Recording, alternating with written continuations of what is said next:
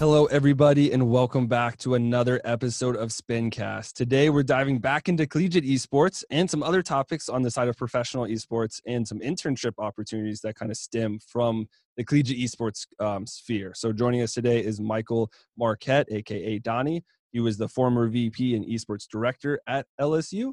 Um, he also works for RLC or in the RLCSX for Rocket League um, as a tournament admin slash game host. Um, also, he used to be an intern at the esports arena in Arlington, Texas. So a lot of cool stuff there. So without further ado, Michael, go ahead, introduce yourself. Let's go back in time a little bit.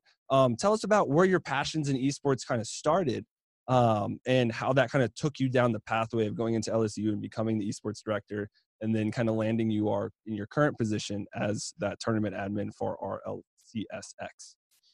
Yeah, absolutely. Um, I mean, my big like gaming passion probably started back in seventh grade uh, during the Modern Warfare two days.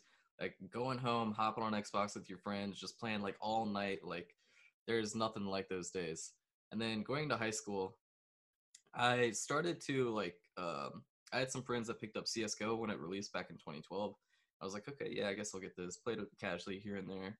And like I remember one day I was looking at the main menu about to play a competitive game or something, and it said congratulations ninjas in pajamas for winning this tournament. I was like that is the funniest team name. So i started looking more and more into it and uh i realized that there was actually like a market for competitive gamers and people actually competing. And so i looked more and more into it got super into the counter-strike scene all the way up until probably my sophomore year in college. So i started college in 2015 so it was it had been a while but uh, in 2015, also Rocket League came out, and Rocket League was just like that game that really like itched my itch for like a competitive game that I was like super good at that I, it just made sense in my brain. So I was one of the higher level players in Rocket League for a while as well. And I didn't even realize LSU had a competitive esports club until about late 2016 to early 2017. And that's really when we established our Rocket League team. And um, I mean, ever since our first roster that we established at LSU, we've probably been a top three team for what is it 2020 now? So over three three and a half years now something like that. Mm-hmm. so being able to create a dynasty like that and see all these other rosters come together uh, all these other people that are passionate about what you're doing supporting you and everything was something that really drove me. Yeah, absolutely. I think uh, every time someone talks about collegiate esports for Rocket League, LSU is always, if not the best, top three um, yeah, for a good while and I've only been following Rocket League personally for about two years, and I don't think LSU has ever really dropped off. They're always the, one of the contenders, um, and always in that championship game. So that's kind of awesome to hear. Um, a number of different, you know, experiences that you have that I want to kind of dive into a little deeper to show the audience what it really, what all of those look like from a practical standpoint. Um, and we'll start kind of at the esports director kind of role um, at LSU. Take us through kind of what those responsibilities look like. You know, what were the behind the scenes actions and responsibilities that you had um, as you kind of continue to run and develop the program at LSU? So our club is still pretty young. Uh, roles are constantly changing, responsibilities are constantly changing. It's basically like you define what your role is, you define what your responsibilities are. Um, basically, what my responsibilities were as esports director was I was the point of contact for all the team captains for if they wanted to get something to the executive board, if they wanted uh, something in the club to change if they needed something. I was their point of contact that they'd go through. And also, I was in charge of helping all the teams set up uh, tryouts for every single semester, stuff like that. Uh, just anything competitive wise, if we are competing against another school, I was the person that was communicating those things to the rest of the people, our communications people, our social media people. Make sure we get out those people like onto social media, have links to all their matches played, make sure we have fans watching. Yeah, absolutely. It's um some really interesting stuff there because I think people don't realize the scope of what goes into just one single event, right? Social media, marketing, graphics, oh, yeah. you know, stream links, also making sure the stream is live, running that production, making sure that someone's there to run it, et cetera, and making sure the players in the right space, right?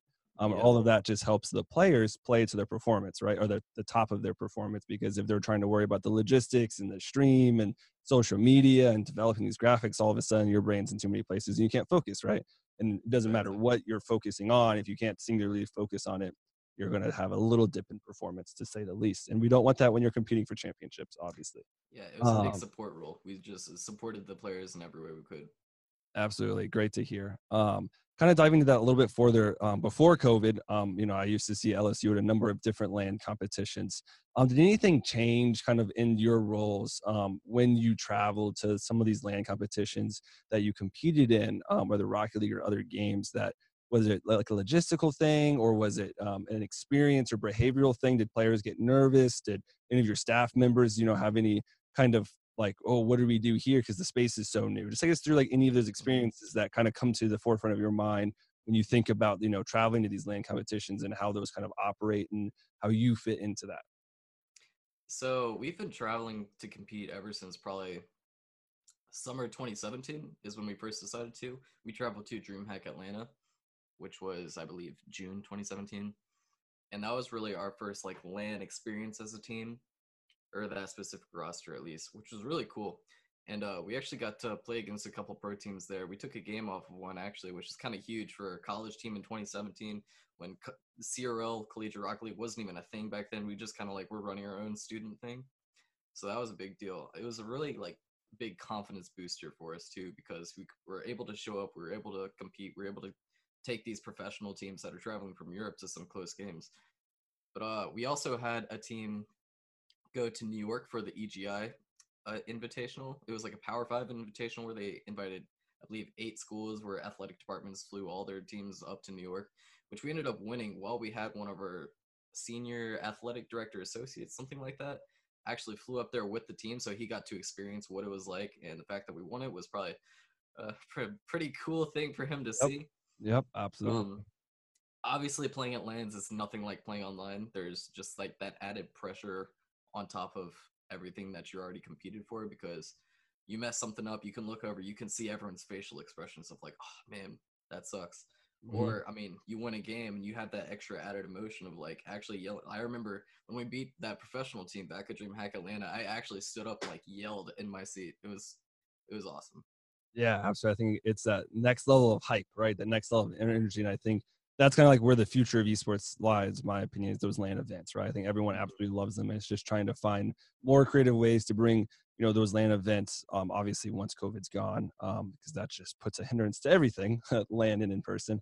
Um, but you know, once that's kind of pushed aside and de- dealt with, hopefully soon, you know, having those LANs kind of those opportunities for everybody, right? All ages, all age groups, and not just for the best of the best at these tippy toppy um, kind of groups, right? Um, at Collegiate mm-hmm. Sports or pros. I'd love to see more LANs with more competitors and that kind of stuff. So I think it gives so many more people the platforms, both in the game and outside of the game, to develop their skill skill base and experience that you know level of community and that sense of hype and enjoyment and energy.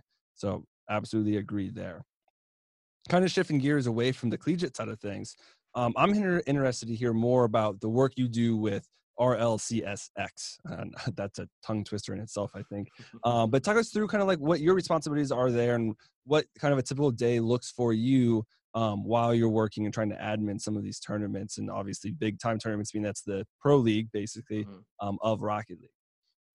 So uh, I was hired as a tournament admin, which basically means I believe there's eight of us for North America uh, we're in charge of making sure all of these matches are going on time at the same time, finishing on time, et cetera, et cetera.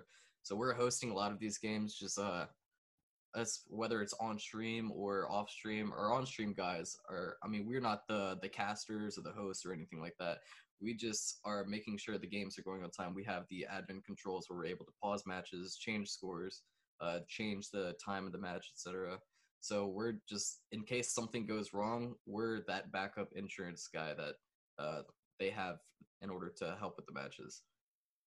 Yeah, absolutely. I think you know your kind of role is very overlooked, right? A lot of people don't even probably don't even know it exists, but there's so many intricacies in there that you know an admin has to deal with directly to make sure, like you said, the matches are happening on time in the right fashion, and if there's any kind of rule concerns or you know match structure concerns, then there's someone there that's ready to answer um, and help to make sure that that everything kind of flows so the stream doesn't get delayed so the actual tournament or the series or the circuit doesn't get delayed for whatever reason. Um, kind of diving into that there's i think an interesting niche point in there with um, the you know you having those admin controls on your steam account.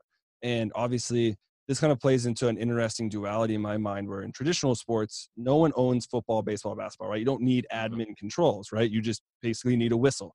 Um, but with um, video games with esports you need publisher access right? You need developer access that gives you the ability to pause matches to ability to have those fine-tuned tools to be able to appropriately um, address the situation.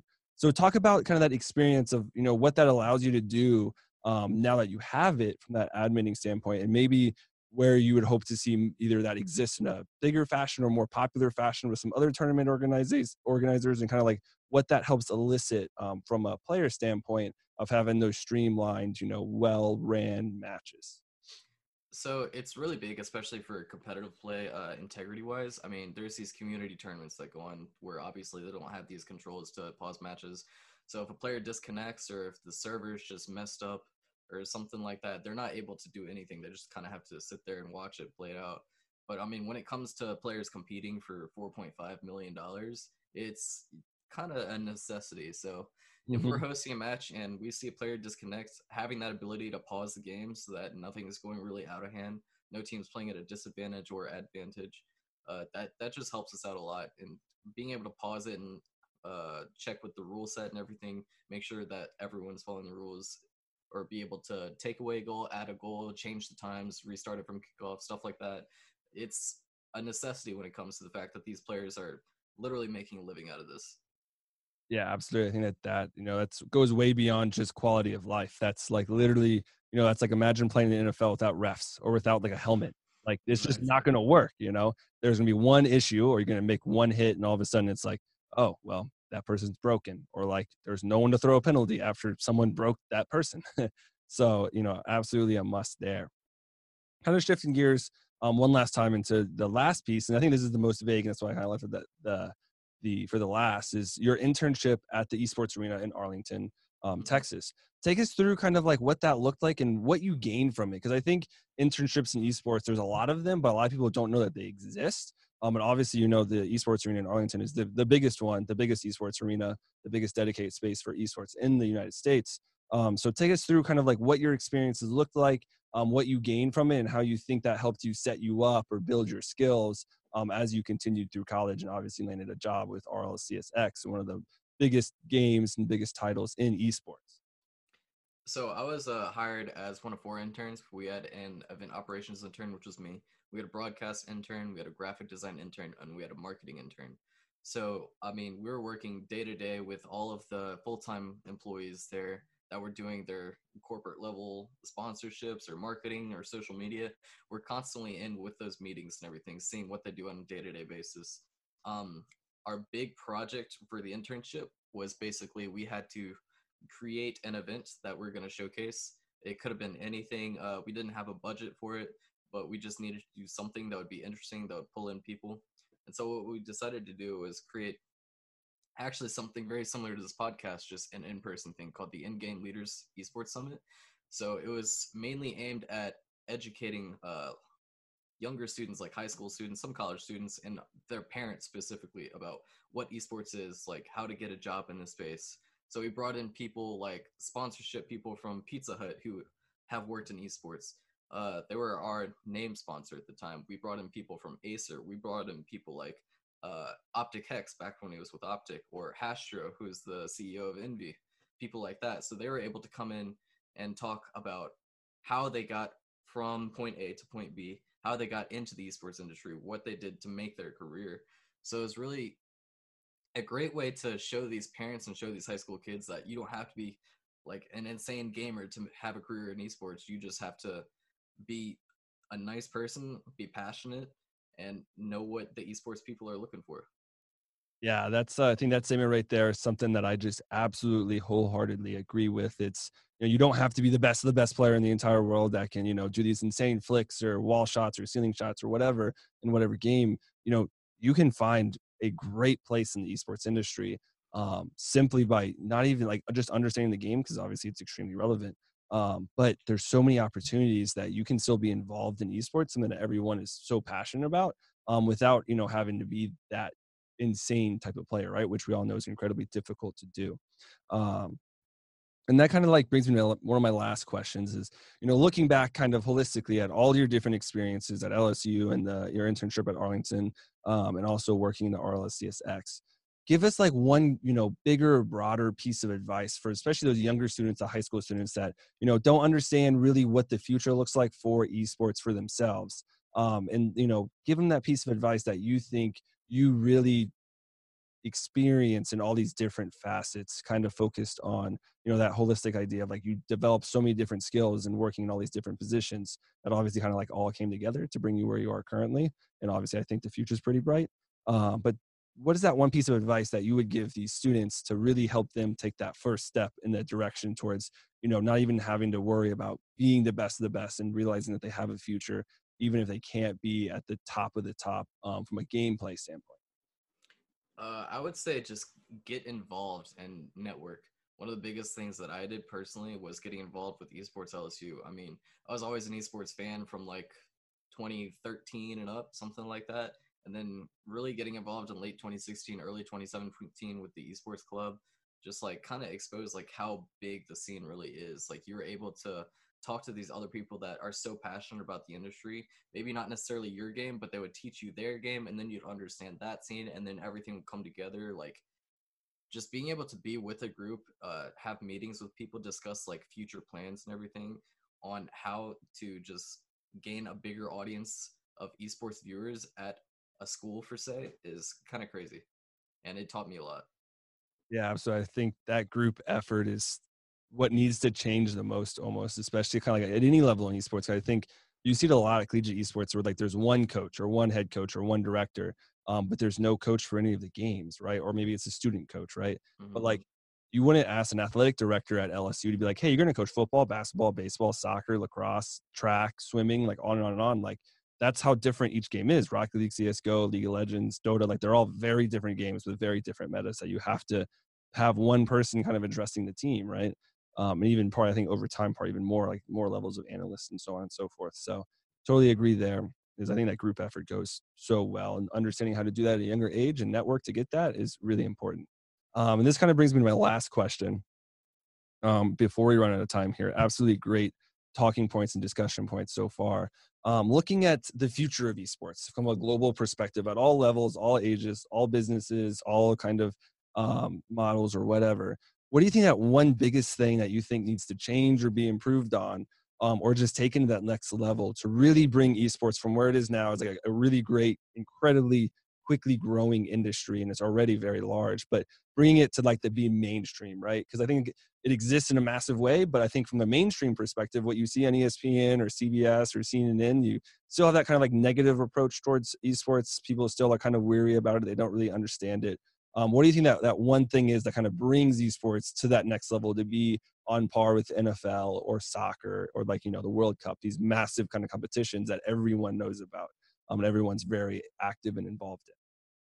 Honestly, I'd say we're on track right now to be there within the next five years, if I had to guess. I mean, you see these world championships that are being sponsored by these big name corporate sponsors that you would see at any NFL stadium. I mean, uh, Rocket League just uh, partnered with Verizon. Verizon's now the official sponsor for RLCS, and I mean that's just something that you'd see at any regular sports arena, uh, just on any banner. Verizon's just like a huge sponsor for everything. But I'd say moving away from Twitch, maybe. I mean, obviously you should still stay on Twitch, but also being able to sign these broadcast rights over to some TV deals, kind of like how we've done with uh, E League. E League also is owned by TBS. So they, I'm not, I don't know if they are streaming that on TV. I know they have streamed past E League tournaments on TV before and it's gotten some good reviews. But I just say, I mean, t- the audience for television is just so much bigger than a Twitch. Going, you ha- kind of have to find Twitch if you're a gamer, something like mm-hmm. that. Yeah. But moving towards a television type of thing, and maybe just like being more informative, because I mean, everyone grew up like learning the rules of football and stuff, but no one grows up learning the rules of League of Legends or something like that. So if you're having it exposed to such a big audience, you kind of have to explain the game because it's a pretty confusing game at a professional level. Yep. Uh, but I mean, when you have something like Rocket League, which it's one of those easy to learn, hard to master things. Like you look at it, you understand. Okay, they have to get the ball in that goal. They have to get the ball in that goal. Like I remember showing, uh, I made my mom and or the rest of my family watch RLCS finals for season six, I believe, which was like 2018 December. Mm-hmm. and they knew absolutely nothing about the game before that, and they they loved watching it. It was just a blast. Yeah, I think right there kind of encapsulates like once you get people that aren't that involved or don't have that much knowledge in it once you get them involved and give them that platform like you know someone like yourself like hey this is what they're trying to do. This is the goal. This is why they're using this item or they're using this character or they're playing on this map or you know they're holding this angle or trying to take this shot um that's like this is their goal. Then all of a sudden it starts to piece together really fast because like the concepts are still very competitive right? It's still you know how do i overcome what my opponent is kind of giving me um, in whatever game sense. And that's very relevant, the general idea to soccer, basketball, baseball, football, so on and so forth, any other traditional kind of competition. And, you know, just it just needs to be translated into a different medium, right? And you basically just need a translator, right? Someone like yourself that understands like what Rocket League is, obviously at a high level, and being able to teach that, I think, is so important. But unfortunately, we have ran out of time. Michael, I think this has been a fantastic discussion about esports in a number of different facets and really bringing to light um, all the different opportunities and different ways to apply yourselves and become involved in the esports space at whatever level you are, whether it's professionally or collegiately. And also at the high school level, I think some of these ideas are really applicable to them as well. Um, but one last thing, go ahead, plug yourself. Tell us where we can find you. Stay up to date on your work or anything else that you want to plug, um, just so we can catch up to all the great stuff you're continuing to do. Yeah, absolutely. Uh, I'm not really big on social media, but I do have a Twitter. It's at Donnie M M A R Q, and my Twitch is at Donnie underscore RL, I believe. I am a Twitch affiliate, so if you want to go follow me. But uh, in general, if you want to follow what I've been doing the past few years or what we've scheduled to do in the future, at Esports LSU is a big one. We're one of the best collegiate organizations out there. Uh, we have some top teams always bringing up the competition and everything, but that's about it. Yeah, I give LSU. I think LSU is the uh, to me, it's it's awesome. LSU is kind of like a, a, big premier name, right? Obviously, one of the best mm-hmm. football programs to ever kind of play, um, and then also it's really big in the esports as well. So I love seeing that because it kind of ties some of those recognition knots, where it's not these smaller D three colleges that are really big into the esports space, but no one knows who they are. Um, so I think LSU can, you know, colleges like that that have those names can really help bring that recognition to the next level and be like, hey, this is a smaller school, but they're really good, right? Also, we're pretty good too. um, so I love to see that. But once again, thank you for taking the time to sit down with me on Spincast today. To all our viewers and audience, stay healthy and stay happy, especially during the current uh, COVID pandemic. Make sure you take care of yourself and your loved ones. And ultimately, stay plugged in.